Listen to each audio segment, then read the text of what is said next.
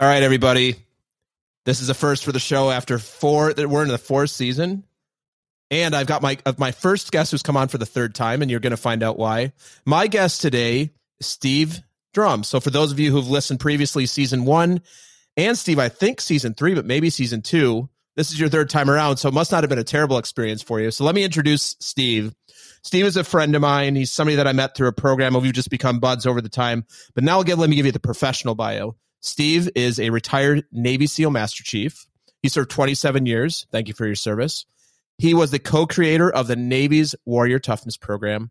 And I'm so excited that you're back because he is a published author of the brand new book, Life on the X, a Navy SEAL's guide to meeting any challenge with courage, confidence, and readiness. Steve, it's awesome to have you back. And how fun is it that last time you were on, we talked about you writing a book and you've written a book and it's out and people can buy it right now.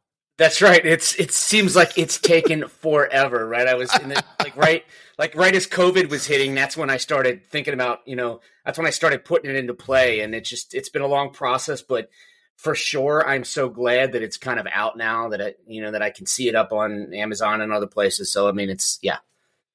Yeah. I'm I'm dude, I'm really excited for you. It's I just have so much admiration for anybody who ever writes a book. It is just not my cup of tea. Not mine either. I promise you. Steve, Steve's like, yeah, I feel you, man. That's really good. So, Steve, before we before we talk about like life on the X, why you wrote the book, let's talk a little bit about your background and what led you to the Navy, and uh, just a little bit about your career. And you know, share what you can. Obviously, there's a lot of things you can't share with us, but yeah, what do you want people to know about you in terms of your your your non civilian life? Yeah, no, I think you can go back to my childhood, and I talk about this. Is I always identified with the military in some way, shape, or form. You know, that kind of evolved over the years as to actually what led me to kind of enlisting into the Navy at 18 years old. But I always fashioned myself as wanting to do some kind of na- uh, some kind of commando stuff, right? Doing, you know, mm. the Army Green Berets in Vietnam were like my heroes. And then I kind of found out, well, there's uh, these things called Navy SEALs, and they're like special forces, but they're for the Navy. And I decided, well, if I do that, I can go to probably arguably the most difficult selection assessment process. So if I make it through, I've really said something about myself. And the nice thing about the Navy at the time was you if you wanted to be Army Special Forces, you had to kind of go in and you had to be in there for a few years. But if you wanted to go through the SEAL program, you could do it right off the street. Go through boot camp, go through like a, a, small school, and then actually show up to SEAL training. And I like that, even though that's not exactly how things worked out for me. In the end, I, I basically was so I was so bad at math that I failed to qualify for SEAL training. Uh, and I was also doubly dumb for believing the recruiter when he said he'd waiver those. They'll, they'll waiver those few points. So I show up, did you know? Long story short, showed up, uh, worked on submarines for two years in Connecticut, and then uh, went out to SEAL training. But yeah, I mean that was it. And I think it's important that people just know, um, you know, I've been incredibly fortunate to serve with some of the finest people, in my opinion, on the planet. And I've had great experiences. And so I'm, I think I'm just a, a normal person. I think, you know, there's no, there's nothing, you know, remarkable, uh, you know, incredibly remarkable about the, the things that we possess. And uh, other than kind of our drive and just how hard we prepare and train for the moments that you know are, are critical to us. Yeah, well, it's funny you say that, Steve. You say there's nothing really special except for also the millions of dollars of investment in your training and the like. Uh, you know, like at least what pop culture says that people in Navy SEALs or Army Rangers like significant, significant investment in the various levels of training you have over a whole bunch of different disciplines. Well, and that's exactly right. I, I was kind of referring, and you're right about that for sure. I, I think I just kind of just referred to the fact that you know we're just you know a lot of people there's a mythology in terms of people in special operations like some kind of you know incredible humans superhumans whatever and it's just just normal people that are in, incredibly driven and committed and willing yeah. to do whatever it takes and competitive competitive is obviously huge doing whatever yeah. it takes to kind of accomplish the job and that's really what it's about and that includes you know and that benefits you know the benefits of that are the millions and millions of dollars poured into our training and preparation yeah so what as a as a navy seal let's talk a little bit more about just give a little more education here whatever you can share as a navy seal you go through the process you become you go to San Diego, you go through the Navy SEAL, uh, for what, what's uh, BUD/S? Is that yeah, what that BUD/S. school is called? Yep. Yeah. Stands for Basic through- Underwater Demolition SEAL Training, six month program. Yeah, I've read. I've read. I, I think they talk about it in Lone Survivor. I was like, that sounds, that sounds intense. Yeah. And you you graduate that, and then you from there do you specialize? Yeah. So how it worked back in the day, and it's a different training pipeline now. But back then, when I went, I I showed up in 1995, graduated winter of 1996 fortunate I was able to make it through the first time. Didn't get rolled, didn't get dropped, which you know a lot of people do. It just you know worked yeah. out. My body held up. But from there, we would go to just pack all our stuff up and drive cross country to Fort Benning, Georgia, where we would do airborne school. Basically, it's a three week training with mm. the Army that could should take about three days, but they like to extend it out with all that silliness. And from there, we would go to you know your respective coasts, which you know typically East Coast, uh, back to Coronado or to uh, Virginia Beach, where I was where, yeah. where, I was stationed. And so from there, you wait around and you class up into what was called uh, SEAL Tactical Training at the time, which is basically like a six month training that bridges the gap between the very very basic things that you learn at BUD/S and the much higher level things that you learn when you join a SEAL platoon. Yeah, and that and then in a SEAL platoon, you've got your you've got your team, and then that's it which is a little bit different than the military. Like you're basically that team is the small team that you are with. Yeah, and it's confusing. And, it's confusing. The structure really is if you think of a SEAL team as a squadron, like if you military. So each yeah. SEAL team, you know, and, and they change kind of the construct. Each SEAL team typically has three operational troops, and a troop is comprised of either two to three platoons. And so when I was in a SEAL troop, it was, you know, we averaged between like uh, 40, 50 people. And then as you deploy, you take on more people that are in your uh-huh. troop that are enablers, things like that that help you do your job. The people with the the, the electronic widgets and all that kind of stuff. Yeah, nice. So twenty seven years. What does it mean to be a master chief? What what does that mean for yeah? So for the common people, people, You know, most people think Master Chief. The only the only reason they've heard that is because they or they their children played Halo, right? So the character. I was going to say yes, Matt. Yeah, yeah so most people are familiar yeah, totally. with that the reason I introduce myself, and I am not like I'm not one of those guys. It's like all wrapped up in a title, but the, one of the reasons is, is is when people think of military leaders, they automatically assume you know generals, admirals, colonels, captains, you know all majors, all that kind of stuff. And really, what they don't maybe don't realize is just how significant, especially in the Navy, especially in military special operations, just how significant a role that senior enlisted play as leaders, right? Mm. So, as an example, as a senior enlisted leader, leader, when I was a troop chief, meaning I was an E8, I was a senior chief petty officer. And so my job was to basically work underneath a troop commander. And so it's my job to make sure that I'm running tactics, I'm running training, and even on full size troop hits, I'm managing the battlefield, right? In terms of I'm managing the tactics. And then the troop commander is overall in command of everything that happens on that battlefield. And they're you know the big picture but it's my job to make sure that i'm running the tactical maneuver elements like who goes where who does what when it comes to fighting the enemy. And that kind of translates up to the highest levels of leadership. So as and i, I never uh, achieved this title but command master chief or in the army be command sergeant major you are basically the right hand man or woman of that commander. So uh, you think mm-hmm. of like an admiral or a general the person they go to is that senior enlisted leader because those are the ones that can really inf- inform that commander and advise them on all the policies and actions they take, how that's going to affect the people and the mission on the ground. And so I think that I say all that because it's really important that people know that senior enlisted leadership model. And I always kind of often tell, you know, executive leaders, hey, there's something to be learned from trying to attempting to replicate that model where you take people that will never be necessarily executive leaders, executive officers, but yeah. you could take them and bring them up to advise you at those very high levels. Yeah, and there's value in that outside of like like you said the education that comes with like a like an uh, what a what call a non commissioned officer, right? With somebody that that's right that comes in out of college or comes out of the Naval Academy and comes in as an off some sort of officer by education, not by experience in the field necessarily. And that's right. And, and I will say this today, more than half of all SEAL candidates have a college degree. So even yeah. though they enlist, they they're educated, they're smart, right? And they're doing yeah. this. They're joining the military to specifically do this job. Yeah.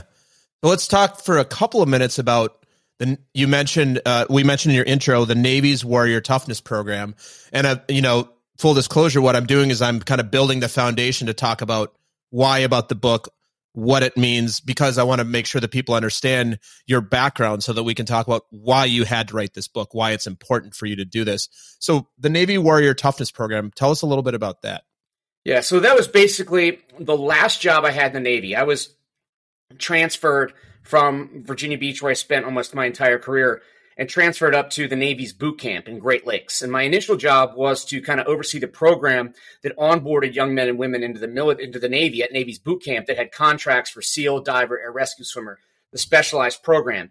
While I was there, I basically was approached, and the story I always like to tell uh, is my, myself, a clinical psychologist and a chaplain, were kind of locked into a room and told by this admiral, "You three need to figure out how to make our sailors tougher." And we're like, well, Mm. what? How do we do that? What Wait, is what, hold on. A clinical psychologist, you and the chap and the naval chaplain. Yes. Right I like I like this person who puts you in a room. I'm like, this is a good combination of this is like a joke. This is great. It's hundred percent, and everybody's thing. Oh, that sounds like a joke, and I'm like, man, we need to get somebody. We never got around to writing a you know a punchline for Ah, that joke. gonna be so good. Yeah, but you know the reason is it's you're really approaching things from mind, body, soul. And so my initial reason for being on the team was like, hey, you've got you've got a chaplain, you've got a psychologist. Well, your average maybe enlisted person, they may not relate to those type of people, but bring a SEAL in who knows what it's like to to you know perform and train for combat, things like that. Um, he ought to know what he's talking about. And so, but what we all realized is we all kind of had a lot of really there was a lot of overlap. There was a lot of similarities with how we approached the the problem of solving toughness. And right, and the first thing we had to do was define it. We defined it as being able to take a hit and keep going, whether that's the you know uh, an actual physical wound or you're on a ship and a missile hits and your friends are injured. It's like get back up into the fight. But also everything has to translate to the other elements and aspects of your life.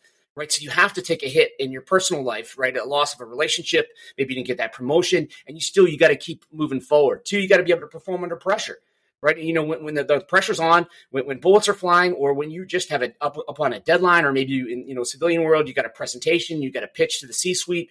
It's like, hey, you gotta you gotta be able to calm yourself, and you got to be able to execute what you practiced in the clutch when it's difficult.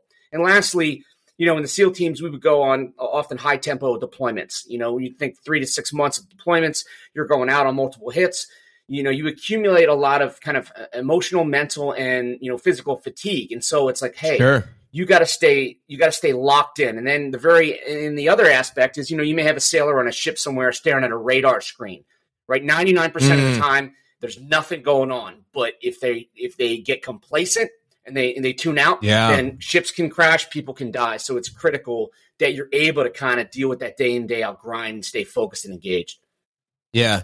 Awesome, Steve. So let's talk about the book, Life on the X. I want to start, and I've been curious about this. What does Life on the X mean? you know, it's funny. I like telling this story, right? My my mother, you know, bless her, oh, you know, one one of my uh, keeps me in line, right? Keeps me grounded. She's like, life on the X. Nobody's gonna know what that means. so fortunately, I can come on. I can come on podcast and unpack it a little bit. And so, So hold, so hold on a minute. What you're saying is your mother's prepared you for the PR tour for this book. That that's a great mom. That's fantastic. Yeah, yeah, always there to support, right?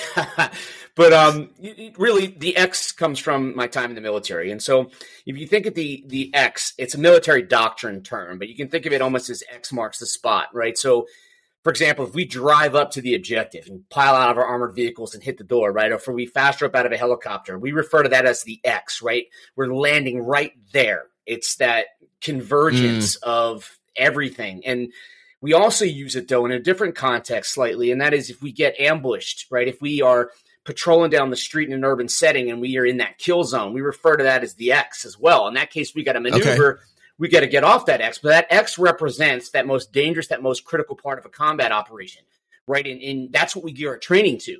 You gear your training and preparation to the most difficult, the most dangerous. And so the translation here is that we have all of us in some way, shape, or form have that in our own lives right? Maybe it's professionally, maybe it's personally, and it's everywhere from again that big presentation. It's it's you know you're you're waiting to to have a sales call with a client with a customer that you've been waiting to see for three months, and you've got to get it right because you may not have another chance. So you show up in that moment, and you show up, and you're ready to go. But or, or maybe it's hey, you your your kid just did something really stupid, and you got a call from the high school principal, and as you're driving home you were going ahead and you're like, all right, what best serves this moment? What best creates the behavioral change? Uh, yeah. You, know, whatever it is, it's like being intentional and deliberate in advance of your important moments. Yeah. Like, okay. Yeah. I'm like, uh huh. I'm thinking about my former career and what I what I do now more for clients and their exes where they bring in the exes we talk about them and it's very it's very high stakes it's not life and death but a lot of these things people are dealing with is very high stakes and I don't know this to be true and correct me if it's not but I what I hear what I hear about the life and the X is how do you prepare yourself mentally physically emotionally? How do you do your very best to prepare for it so that when the shit goes down because what's what is almost 100% certainty it's not going to go the way you specifically exactly train for it that you can you know what to do It'd be a sales call, whether it be that like tough conversation with your kids, whether it be in a in a kill zone in a military operation. Like I I forget what it said. Like what's this thing in the military you plan so that you can improvise? Like whatever that saying is, because like it never goes how you. There's no way to predict how it's actually going to go. No, and that's right. Now you you you do you cut no corners, you spare no expense, right? So to speak, you don't yeah. wing it when you go into these situations, right? And so you do everything methodically to make sure that you're ready. You have your ducks in a row, right? You, the knowledge you've gained, the skills you developed, you show up in that moment and you're ready to go. But with that comes the acceptance that life often has other plans for us. And so yeah. part of the thing that I talk about and, and you know, some of the mental skills is self-talk is what we have in, in sports psychology or performance psychology known as a performance mantra, performance statement. And that's the self talk that goes through, right? And, and, so for me, I'll go back to my first time in combat being shot at on a rooftop in Iraq. And I and I catch myself thinking, oh no, this isn't good. This is we're, we're taking heavy fire, and, and I start thinking about the oh no, the what ifs, right? You start when the stress is is high. Often the thoughts that populate your head are not ones that serve you are ones that divert yeah. your focus and attention away from where they need to be. And so in that moment, I remember thinking the three things that every Navy SEAL knows when it comes to being in a gunfight shoot, move, communicate. And that's my cue. Mm. It's my reminder to snap my focus and attention back on what matters. No, these are just obvious things. So it's the same thing. You maybe you're nervous, your hands are sweating, your heart's racing before you walk onto your X, whatever that looks like, and you just remind yourself because you're a professional, you've done this to prepare, you know this, the team has worked on this, whatever it is, you tell yourself that. And then you finish with saying, you know what, maybe today's the day I get thrown a curveball. Good, fine because it's my opportunity to demonstrate my agility, my poise, right? And so you always go in yeah. there knowing that you have to pivot and adjust, but you go in there not having to worry about the little details because you've yep. taken care of them. Yeah, that's awesome. So, why did you write the book? Yeah, so as I was getting ready to exit the military, you know, probably even before even before I got rolled into the Warrior Toughness program, which was like my last two and a half, maybe, yeah, close to three years, I extended a little bit to help build the program further. But I'm looking out and I'm like, all right, well, what do I want to do? I don't know what I want to do necessarily. All right, so let me reflect on, back on what the most meaningful elements and aspects of my career were. And, you know, I enjoyed operating, I enjoyed training for combat, I enjoyed, you know, going overseas into a combat environment. I did. Um, but if I look back, I'm like, all right, what what was my biggest contribution to the military? And I have to say that it, you know, it wasn't taking certain bad guys off the battlefield, as sexy as that might be to say, but it was more about me training other people, and whether that was being mm. in, a, in a, an instructor capacity, whether it's going overseas and training foreign uh, special operations partner forces, or me in the warrior toughness program. It's like being able to distill experiences down, take my experiences and effectively translate them to help other people in whatever that environment or whatever that profession is. And that's really why I wrote the book. Yeah. Let's talk about the process of writing a book. Mm. For those who are your, uh, you know, this is not a video podcast. The look on Steve's face was, oh, I got some stuff to say here. What's um and then I want to come back to like the, some of the contents of the book, right? Like the the format. But I'm curious. You know this. I work with I work with some authors. I don't help them write books. That is not my thing. But we we do some of the branding. I do some of the branding work for them.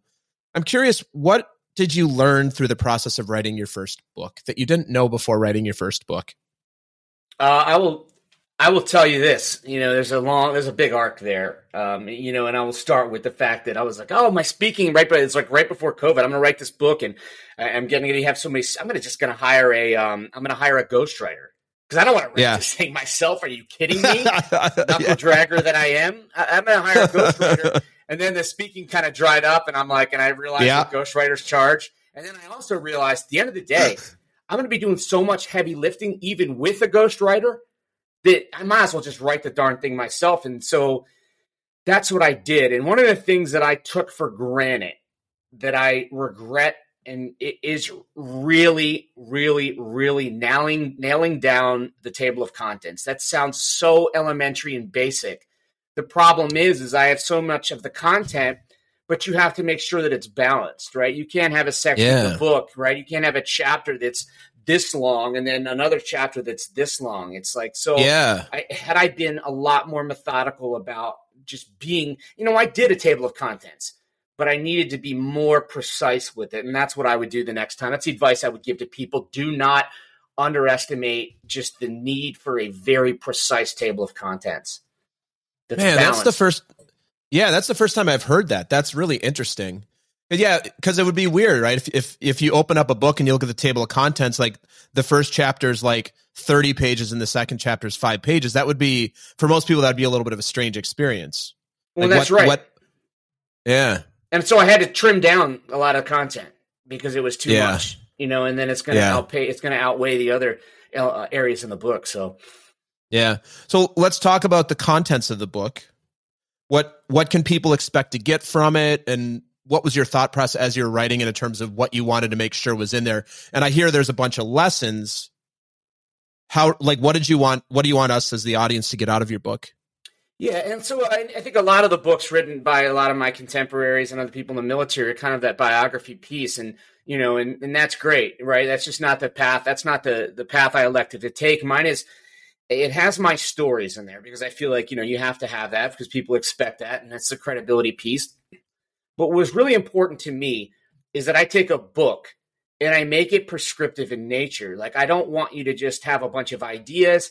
I want you to actually mm. have the opportunity to work through some of those ideas. And so there's a little workbook element of it. So at the end of each chapter or section, there is some little exercises for you to do. There's some things for you to write out. So you can kind of basically translate what the contents, uh, what the content that you've read, how it applies to you. So one of the things about writing the book is it's not just about Navy SEALs. It's about really finding some of the common threads that all high performers use. And so I inter- you know, mm-hmm. interviewed a bunch of uh, former professional athletes, Olympians, um, really high level business leaders, and other military people. And I use other stories and entrepreneurs just to say, hey, these specific elements are what the highest performers do here's how we can take it and translate it, distill it down for you to use, for you to benefit from that wisdom and experience. Yeah, nice. I like that the actionable because yeah, it's interesting. I've read quite a few mil- books like biographies or military books, and you have kind of like the lone survivor type of thing. That's like more some education on what the process is, but then like a story, like a, a real life, real life story. And then you have kind of the big ideas, but yours is a very actionable. Hey, here's at the end of this chapter. Here's three things you can do to work on to work on your mental toughness or work on your emotional toughness. That's right. I love yeah, that. And, yeah, and we all love like I, we all love reading good, entertaining stories, and I hope and I have sure. some of that in there. I have what I consider to be some good, um, entertaining stories, but that's not the primary reason. You know, I, I wanted to, to write a, a business slash you know uh, self improvement book um, but yeah, that was that was kind of the motivation behind it. Yeah, and now as we as we start to wrap up, I'm going to ask you the question that I've been waiting to ask you. And you know me well enough to know this is going to be a little bit of a joke, but not totally. How did everything you did in your entire career prepare you to be the father of boys playing hockey in high school? Oh man, I don't know. I think, it didn't. You're like nothing can prepare you for that. No, I just it's funny how you know you it's it's an interesting journey. I, I, still maintain, you know, I never got to play the sport myself. I played soccer and I was pretty mediocre at it at best. And but like I, I, I maintain, you know, I have a daughter and now I love watching her play. She plays soccer, she does volleyball, she does basketball, and my son's more of a one trick pony. He played lacrosse for a little bit, but now he's kind of just finishing up his hockey career when he goes in. He's going to play his last year, probably of, of hockey, his senior yep. year, and it's competitive. It's a very competitive league that they're in yeah. in Illinois hockey, high school hockey. But you know, it's like you, you see the kids, and you're like, you know, I, my parents were not a, a, involved at all in sports for me. Mm. And so mm. maybe I, you know, as I, I tended to maybe overcompensate with that by pushing them maybe a little bit too hard in that, right? And that, and then you, as you like mature out of that a little bit, right? You grow and evolve as a as a father or a parent. You realize, yeah. hey, like, what are we doing here? What like, let's make sure that everything they're t- doing is either fun or it's or it's capturing a lesson that's going to serve them later in life you know? And that sometimes is just being on a team. It's just you know being being supportive to the people in a room with you you know? It's that type of the life lessons. Um and of course you know I, I it was it's kind of mandatory that my kids play sports because they are going to do that no matter what it is whether they like yeah. it or not they're going to play sports. Um but yeah that's yeah, that's kind of it. I know that was kind of a meandering answer to your question, but no, no, that yeah. that was good. That actually spurred spurred another question for those of us out here who have children. I think life on the X is a very apropos, like you know, as a parent of now your children a little bit older, mine are younger. It's very unexpected things. Very unexpected things happen.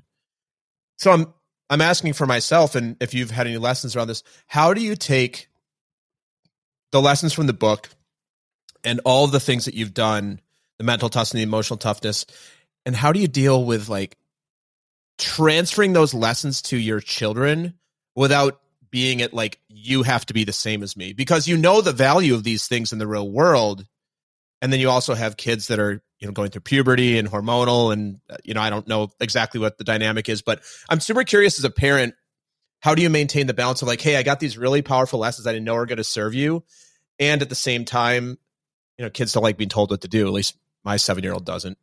so how how have you how have you and your wife balanced that?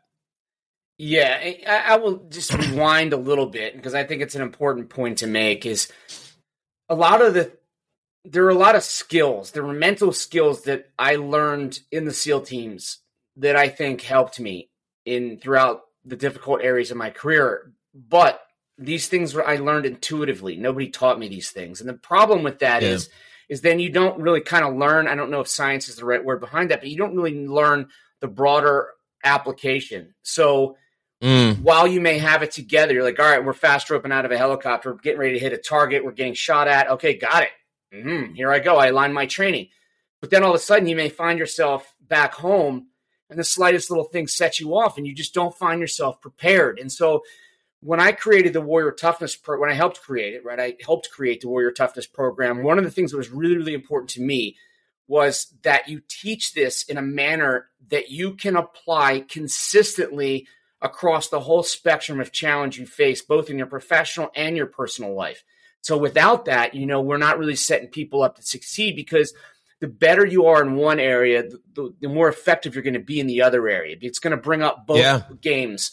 And so I, I think though when you know, and I definitely tried to impart these things on my son. And, and here's the thing: you don't always know. Like when you're dealing, especially with a you know an adolescent, uh, you know, the puberty hits, you don't know what they're listening to, right? You don't know yeah. what they're absorbing, and maybe.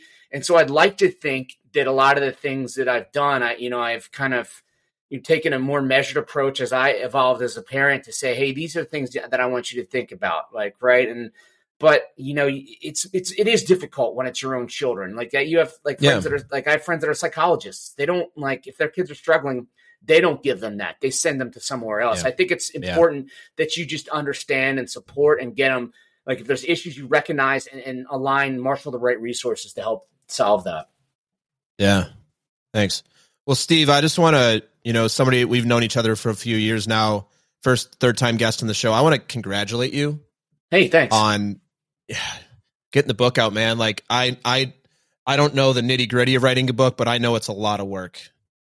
And I and just really congratulations. I can't wait to read it, order it, and uh hope everybody who's listening orders it as well because I'm sure it's going to be awesome.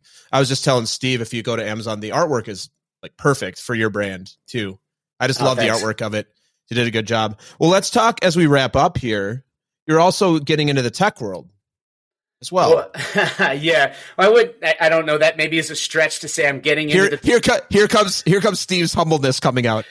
No, I was asked to collaborate with uh, on an app. There's, you know, I, I think we recognize that for men, there specifically there are a lot of challenges to emotional health and emotional well-being in terms of kind of how men are kind of maybe taught to process certain things and a lot of the things in terms of whether you're talking about mindfulness training whether you're talking about you know just mental health a lot of it just seems to be geared more towards women in, in many cases. Yeah. and so yeah. I was approached by a couple of guys and they're like hey you know mental health in men suicide rates depression it's through the roof right now. Let's do something that's targeted specifically to that and so they created these guys. A couple of them are from uh, developers from from the Calm Mindfulness app, and so yeah. it's backed by it's a startup. It's backed by a, a couple of people, including Apolo Ohno, the you know the incredibly decorated uh, speed skater. And so my yeah. contribution, believe it or not, was to teach the things that a lot of them are in the book. To teach these things, but here's the thing: in a cold shower setting, believe it or not. So wait, what? Yes, you're like what? So basically, the premise is so we take this very serious topic of mental health, but we also don't take ourselves too seriously. We want it to be fun. There's things that we yeah. want to be funny. But here's the thing if you want to perform under stress, you have to have an element of training under stress, right? That's what we do in the military, right? You you try to stress yeah. yourself as much when you're training so you can kind of have that adaptation more so when you're actually under stress. So one easy way to do that is with cold water. So not only are they incredibly mm-hmm. uh, beneficial in terms of physiology, in terms of hormones, in terms of uh, dopamine levels that are extended throughout the day, you are actually injecting very thoughtful and intentional stress and learning these things yeah. under stress so you can better apply them later. And so it's very progressive um, in terms, but yeah, it, it, was a lot of fun. To it, it's a, yeah. it's, it's, called the Mental app, and it's, it's kind of still in its uh, infancy, its beta stages, yeah. but it's available to to check out now. But that's great. So for anybody who wants to listen to the silky smooth tones of Steve Drum while taking a cold shower. that's great. No, that's that's fun. I didn't I didn't we hadn't talked about the cold shower part. That's so interesting. Yeah. So it's because yeah, like I hate cold showers for that exact reason because it's like introduce stress I, and I know it's good for you. But that's I really like that because it's helping you to again build the mental and I guess physical fortitude in a way that isn't actually dangerous. No, but your body, everybody can yeah, do. And, and here's everybody can do. Here's the thing: for the first part of it, is 15 seconds of cold water. The first oh, part, so it's 15 not like, seconds, oh, yeah. right? So it's like, hey, we're we're ramping up, right? So it is really approachable and doable for for anybody. Yeah, that's super cool. How did they find you?